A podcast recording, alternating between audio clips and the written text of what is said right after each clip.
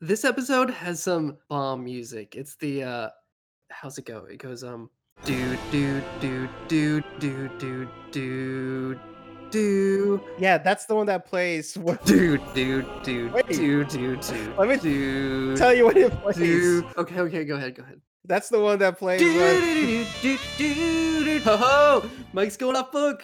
All right, see, it plays what Mike. I'm clapping because it's an authentic moment.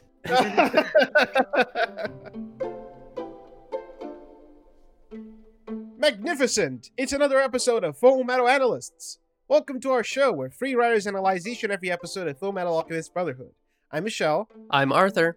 And I'm Mike. and here with us today we have a brand new guest. Please welcome to the show voice actor David Errigo Jr. Hey! Hey. Welcome to the show. Thank you. Thanks for having me. Thanks for coming, and we're gonna start off as we always do, which is by asking our guest, "How did you start watching Full Metal Alchemist?" Michael asked me last Wednesday if I had ever seen it and if I would be interested in being on the podcast. And so I said, no, I haven't. And then I watched it all this weekend. He watched everything. He knows everything. Yeah, so now you Oh, can enjoy awesome. the beauty that is listening to Mike guess something. And be correct. You know, having listened to a couple of the episodes too, because like I told Mike, I like to be prepared. I like to know what I'm sort of getting myself into. In the first few episodes, he's got a couple of pretty good observations. I know, right? We, we talked about this. It's uncanny, actually. the best part is that he gets some stuff right, but he doesn't know he got it right. And then next Right. episode he undoes it. So I, I like hearing the bets, right? You guys are making bets, and I know whether or not they're going to come to pass as a listener who has now seen the entire thing. It's some good comedy, gentlemen. It is some good comedy. thank you so much. Makes me chuckle. Oh yes. We should say just so for so everyone knows, David is a, an accomplished voiceover actor. Yes. Yes. So if it sounds like we've got a lot more people here, Yes. because That's the have magic of voice acting. he's got mad skills. And in another life and in the old age, I used to represent David when I was a, a representer. of Back in the olden days. Yeah, yeah. He was great. He's my. In fact, he was my last client. The last mm-hmm. client. He was You so know, good, he was like, I gotta quit. I, I was like, I, I can never Or- top this. You've ruined all other voice actors for him. You know what? I'm writing that down in my journal. Yes. So the way we start every episode off is by doing our improvised 21 second recap. And that is when one of us, chosen at random by a roll of the dice, will do an improvised 21 second recap of what happened in the episode. I didn't know it had to be improvised. I actually I wrote up a thing just in case it was me. Oh my god. Ooh. He's That's prepared. good. Let's roll the dice. No joke, three. So, Mike, it's you Oh again. crap! Oh god, I don't remember anything that happened. I'm I'm ready. All right, three, two, one, go. So Ed confronts his father, who's emotionally unavailable, and he takes a letter and he pieces out, and then um, you know, uh, Ed freaks out and he's like overhears like, oh well, maybe the thing that they created wasn't their mother, maybe it was just a like a homunculus or something. And then meanwhile, Al is like dealing with the fact that one day his soul is going to make his body expire, and then the Al brothers get together and he's like, I'm going to make Eh, your body one day, buddy. stop. It's going to be great. That t- three seconds, three seconds above. Is that an okay, Arthur? Yeah. All right, Yeah. get that rubber, that big rubber OK stamp out. Okay. But you know what? I do want to hear David's too. Oh yeah, Oh. yes, yes, please. Yeah, I mean, he you wrote went through all the down. trouble preparing, right? We can see if I can get it through in 21 seconds. I did this afternoon, so you guys have to let me know. All right, let's count it down. One, two, three, and go. Ed's father has shown up at Granny's and has a minor confrontation with him. While talking to Pinako, Dad plants the idea that Ed and Al might not have brought back their mother, then pieces out. Ed digs up their creation, confirming that suspicion. Ed shares his revelation with Al and Winry. Al admits to being the soul in their creation, absolving them of their guilt. They also help each other feel better with a phone call. Death is permanent. We can feel better because we didn't hurt our loved ones twice. Oh my god. Way that was 21 seconds on the dot. Holy Wow. smokes. Way better. That was so good. Michelle, can we can we get like just a stadium's worth of applause? Yes, just like Can you edit that in right here? Great. I also had one sentence in there that I thought about keeping, but I was like, no, I'm going to let it go. But it was Winry gets a little thirsty for Ed. Oh, Oh, she oh, definitely yeah. does. She does. right at the end, she does, and it's so subtly planted. That's Shoulders like a little broader. I was like, wait, does he not usually have a French braid? I thought he always had a French braid. it's not that he got taller; it's just that he got, you know, his spirits were lifted a little higher, and so he's walking with a new sense of purpose. right, he's carrying himself as if he were broader. It's all about confidence. It is about confidence in a way, but this episode is all about closing a chapter in these characters' lives and just giving them permission to move on. hmm Very interesting how right after the episode where an immortal character dies is the episode where we get confirmation that like death is permanent. And this confirmation, which usually would be like terrifying to people, to these characters, it's like relieving. Yeah. Oh, it's like lifting a, a dump truck off of their shoulders. It lessens the consequences of the taboo in a cool way, in a good way, in a nice way for them. You know what it reminded me of? This is very specific. David, I don't know if you've seen Doctor Who. I have not watched any Doctor Who. basically when they brought the show back they gave the character this backstory where like in between the show going off the air and coming back he committed this big bad thing and because he committed this big bad thing now he had this like guilt hanging over his head and for about i would say maybe like 10 years of the revived series this was like part of the canon of the show and then on the 50th anniversary of the show they changed it Somebody went in and retconned. they made the plot about retconning that. A lot of people at the time were like, well, but that was the big thing about the character. You just took out all that guilt. And it's like, there's only so much you can take a character forward when what you have to power him is guilt. right. That guilt has to go. From a storytelling sense. Even as humans have to let go at some point. Why should characters hold on forever? You know? Right. Right. As a writer, you've you've then put yourself into a corner, right? You you've painted yourself into a corner with that guilt. And so if you find a way to like Mission Impossible hang yourself over those other spa- spots while they dry and then repaint that corner, then you can kind of start over again. And I think that's pretty cool about what you just presented. It's not like this undoes everything we've just seen for the past 20 episodes. Like they still committed to Boo. They still bear the marks of what they did. Right. It's kind of like streamlining their mission, right? uh, we've been having conversations in previous episodes about want versus need, which is what is the Elric brothers need. And I wanted to hear what your opinion is before we get back to that conversation. What do you think Ed and Al's need is? See, that's interesting. I think they need each other. They need to feel like they have served one another. They're such a close couple of characters, right? Their bond as brothers is so strong and and you know, they're uncomfortable away from each other at times. I think you see that well, well no, even in this episode, you see it on the train where he's just kind of like, "Oh man, they probably miss me." Yeah. So I think what they need is to help each other. And if it happens that they save the world in in that endeavor or they do good, okay. I don't think it means that they need to find their body parts. I don't think that they need, you know, get back Al's body or or Ed's arm and leg, but they need to pursue that dream. I think that that is their internal need, both of them. I think that that's interesting because, you know, Al is like, people treat me like human being and I feel included and he's authentic, you know, like they even test his memory out. Like he is a human being, you know what I mean? But interestingly, in like the next breath, he says, "But we still have to do this." Yeah, but like, let's, we gotta literally, go. I, I don't want my body if other people have to get hurt. You know, people are treating me like a human, but also like, um, I can't not sleep anymore. I need my body. I need my body. And you kind of forget that like Al is a younger kid. mhm. Yeah. I can't imagine the loneliness of not being able to sleep, especially in a world that goes to sleep. the cat's kind of out of the bag for me at this point, and that is that I cried a lot while watching this episode. oh, Al's monologue at the end was so gut wrenching. I remember the first time I watched this and having not really thought about what it was like for Al not to sleep, and then really having the reality of that come crashing down in one moment. Of all the things that Al doesn't like, you know, he doesn't like not being able to feel or eat or whatever. It's Right. just They tend to focus on the food. Right. But it's the loneliness that gets him. It's the loneliness of the nights by himself that is the final straw, why it's too much. And we get like this baby plant moment earlier in the episode when Winry sort of blows up in the living room, right? Mm-hmm. And then he follows her into the room and he's like, I don't ever get the chance to get mad. You Yeah. guys do it for me. Right. and it's like, oh, wow, that's also isolating.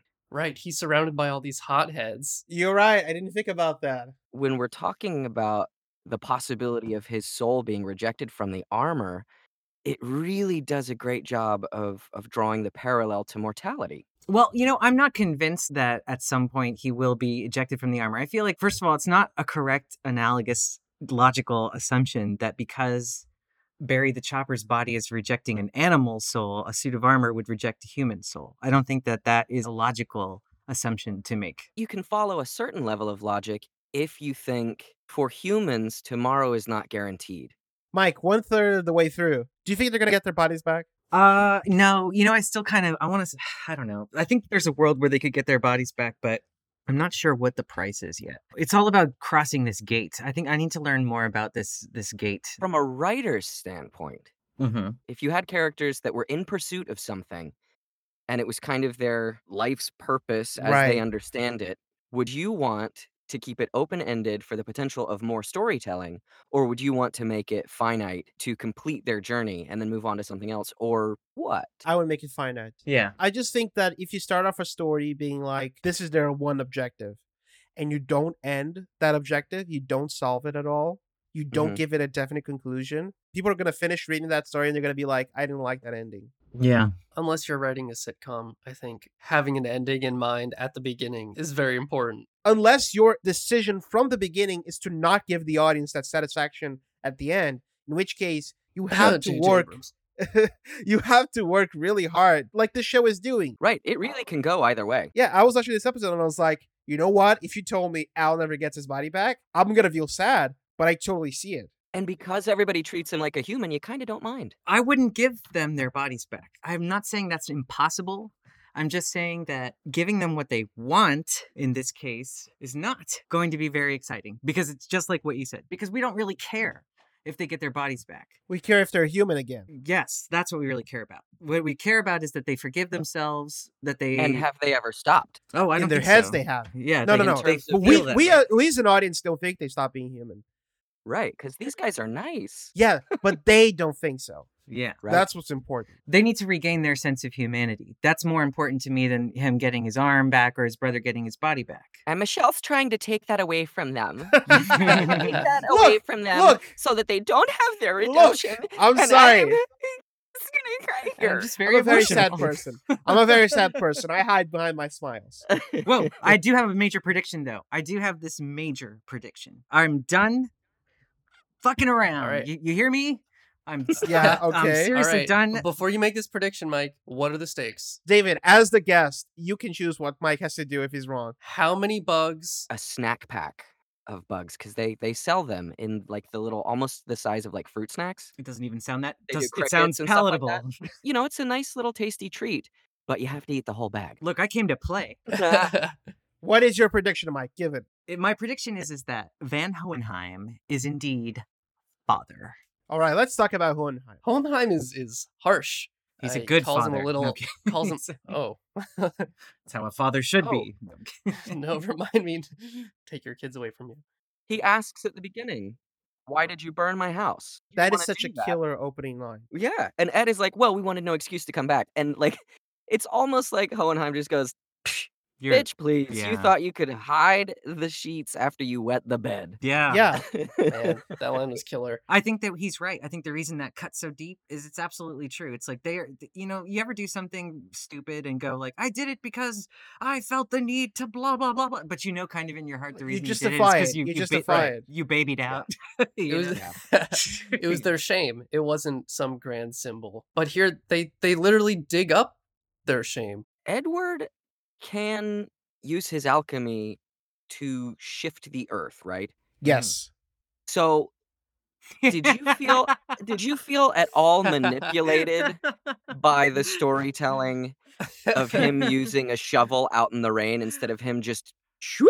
Only Open just good point. now. Good point. It's because it's dramatic, right? That's Yeah, why he right. did it. No, because he had to work for it. It emotionally made sense to watch him suffer as he dug up his mother's grave. right. Throw up a bunch. We had to So watch again, him throw up. Going back to the writing side of it, how do you guys justify those moments? You make it emotionally true to the character. Yeah, that's exactly it. If it feels emotionally true, we are willing to overlook it, even if it's not totally logically true. Although you could say that alchemy is what got them into this mess, and he wants to do something without alchemy Mm-hmm. in terms of undoing this mistake, right? Or he didn't want to break the body, the bones up and stuff, you know? There you go. There's that. The real answer is it just felt better. It feels better and more dramatic, and he should be suffering as he digs up this mistake. All right, It's a great scene. I'll buy it. Second on Van Hohenheim, Pinako says, you don't look changed at all, right? She, he looks the same age. Uh huh. Mm. So then I started thinking, well, if he's father, we know that these homunculus are uh, or homunculi are at least like 200 and some years old. And father is a young man, and you know what I mean, where he looks very similar to Van Hohenheim or has the same haircut or whatever. And I'm like, you know what? That's stupid. This is proof. This is proof that he is an unaging person who's clearly taking. I, I think I mentioned earlier in a text to you guys, I was like, he's he's clearly taking uh the Philosopher's Phil- Stone. yeah, by Olay. Rejuvenating cream. David, I have a question to ask you. Um, how do you act throwing up? You just think about those moments where you um, where you started to feel um queasy or something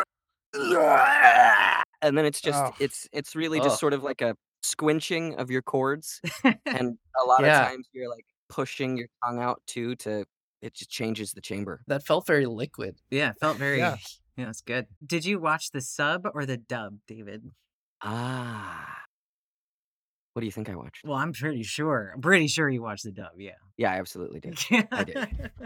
The dub is better. because i it, for me it's also a way to study that's that's how i can justify spending 64 episodes in like three days If you want to talk about performances, I mean, the performance of whoever's dubbing Hohenheim in this episode is wonderful, to say the least. so you did make the switch and you stuck with it huh Yes, I stuck with it. I'm still watching the dub. I'm a dub guy.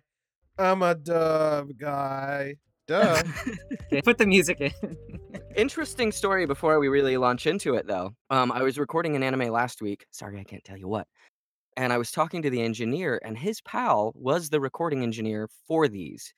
And Oh. yeah, for Al, the sort of metal like that you can hear Mhm. after he speaks, that's not a post effect. They took time and they set up a metal bowl near the mic that would resonate so that they could get that effect. And I thought that that was so cool. That's Um, it- awesome. It's sort of like a throwback to practical creature effects, right? I love that low tech stuff. That's so cool. you know, you probably run into Fred Tatasciore before. Hulk smash. Yeah. Yes. Yeah. he had like this thing where he, whenever he had to do Darth Vader, he would lift up a trash can and speak into the trash can. Mm. Honestly, makes sense. it worked. I think there's a lot of really good voice work in the show. Oh, absolutely. Oh, yeah. It's it's great. Down to the efforts, you know, the storytelling that they do, the nuance. I mean, sometimes, you know, when you're listening to an anime, and I think this is a lot less common than it used to be. You know, it sort of sounds like it's all just too much. Eh, yeah, yeah. You know, the way that they did it, it's sort of just like, Uh, I don't know. I think we should probably go outside and take care of this now. It's a different sort of skill, right? And like the the people who, you know, von Hohenheim, he he does sit with a, a bigger instrument, right? Yeah. Anytime I'm trying to do something deep, it's always just a little silly. Um, Same. But the work that they did in this show, I really do think is is quite solid. And believe it or not, I wound up watching the live action movie too because I was curious. I was like, eh, let, let me get a little more context for this universe, and I'm probably going to go back and watch the other series too because hmm I get fixated on things. But hearing Ed's voice, we won't mention anything, coming out of a live action body as well was a neat thing to see as a voice actor, knowing that it was the same actor. Hearing Oh, that yeah. and understanding the sort of nuance that has to come with sticking that voice onto a live action person versus throwing it onto that animated character, there really is some nice finesse happening in there. That's really interesting. This is what I mentioned. John Swasey is the name of the is the name of the actor who does Hohenheim. Mm. And really, I can't imagine it's easy because you have to basically come in and with five lines, you have to convince us that this character, Ed, who we've seen for 20 episodes, be the most hot-headed, combative person in the world, will mm-hmm. just instantly shut up. Hohenheim calls him short, and Ed doesn't yell back. Right. It's not one of those, how dare you call me short? Hohenheim's got that presence. Yeah. It's the hair, really. Hashtag things I'll never be asked to do. He's got the hair. well, you'll never know. You know, it's the voice and the hair. I like I like when he did that. It was like he just destroyed Ed. And it's like you're like a little boy who wet the bed, and uh, and Ed storms off and is sad and mad, and he's like, haha, just like I was. Right. Back when he was a, a tiny little lad in Xerxes, growing up in Xerxes, I predicting it right now, putting it in.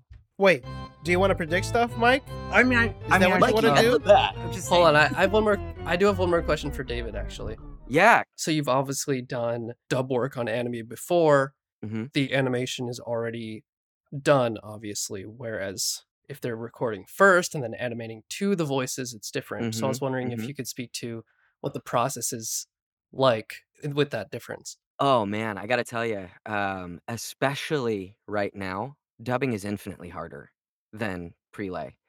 Prelay animation is, you know, all, all the things that we've all seen about Aladdin with Robin Williams, and you know, oh, he did all this, and then they animated to it, and it was great, and obviously it's an iconic performance. Mm-hmm. With dubbing, I respect the hell out of people who are really good at dubbing. Honestly, there is a level of craft and skill that is legitimately remarkable. The the people who can blaze through a dubbing session and do it well, acting with intention while matching someone else's flaps and also technically trying to merge with their emotional intention that they've already animated. It's like juggling with a lot of balls.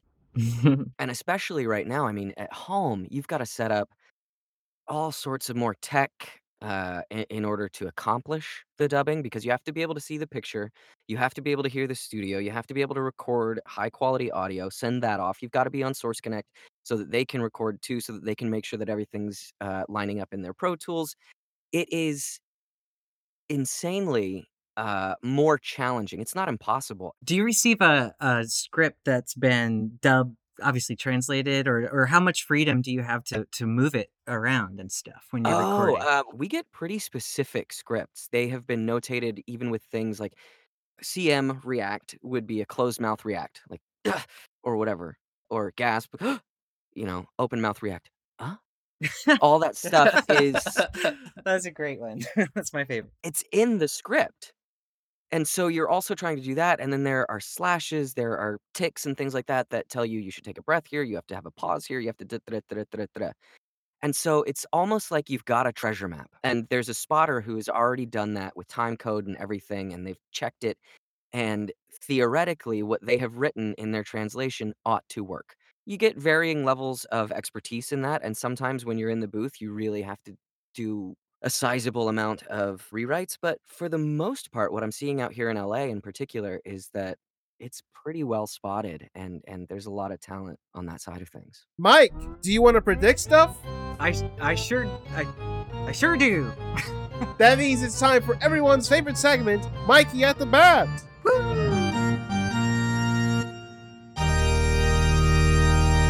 All right, this is the moment in the podcast where Mike has to guess what happens in the next episode using only the episode title and the thumbnail. Send me that thumbnail. King Bradley, the Bradster, he's all the way buttoned up. He doesn't look charming at all. He looks, I want to say, cross. He looks upset.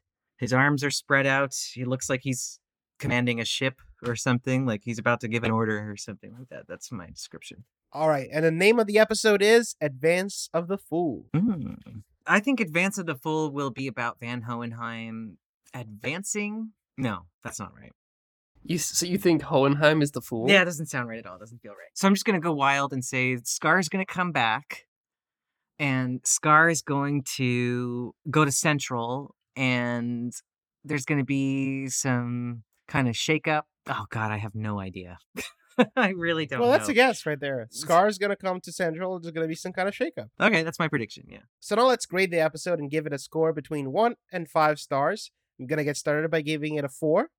I thought this was a really good episode. I did think the first half was stronger and more effective than the second half, but the second half was still really good. So that's why I'm gonna give it a four. I'm gonna give it a four and a half. Mm. Not because this episode is that great as a whole composed episode. I think there's definitely better examples of that in the series, but it has some of my favorite moments, and for that reason, four and a half. I really love things that make Arthur cry. I was about to have it. no, I it's think, true. I think it's gonna be a four. I'm right there with you guys. It it was a great episode. You know, I I came into this thinking that I was gonna give it a three because I was gonna avoid the um, decimal system, like I, I heard that Mike likes to try to do in the early episodes. That's correct. But after our conversations and actually after interacting with it on this sort of next level, I'm gonna give it a four. All I'm right. gonna give it a four. I'm gonna round up. And now it's time for. What did we learn?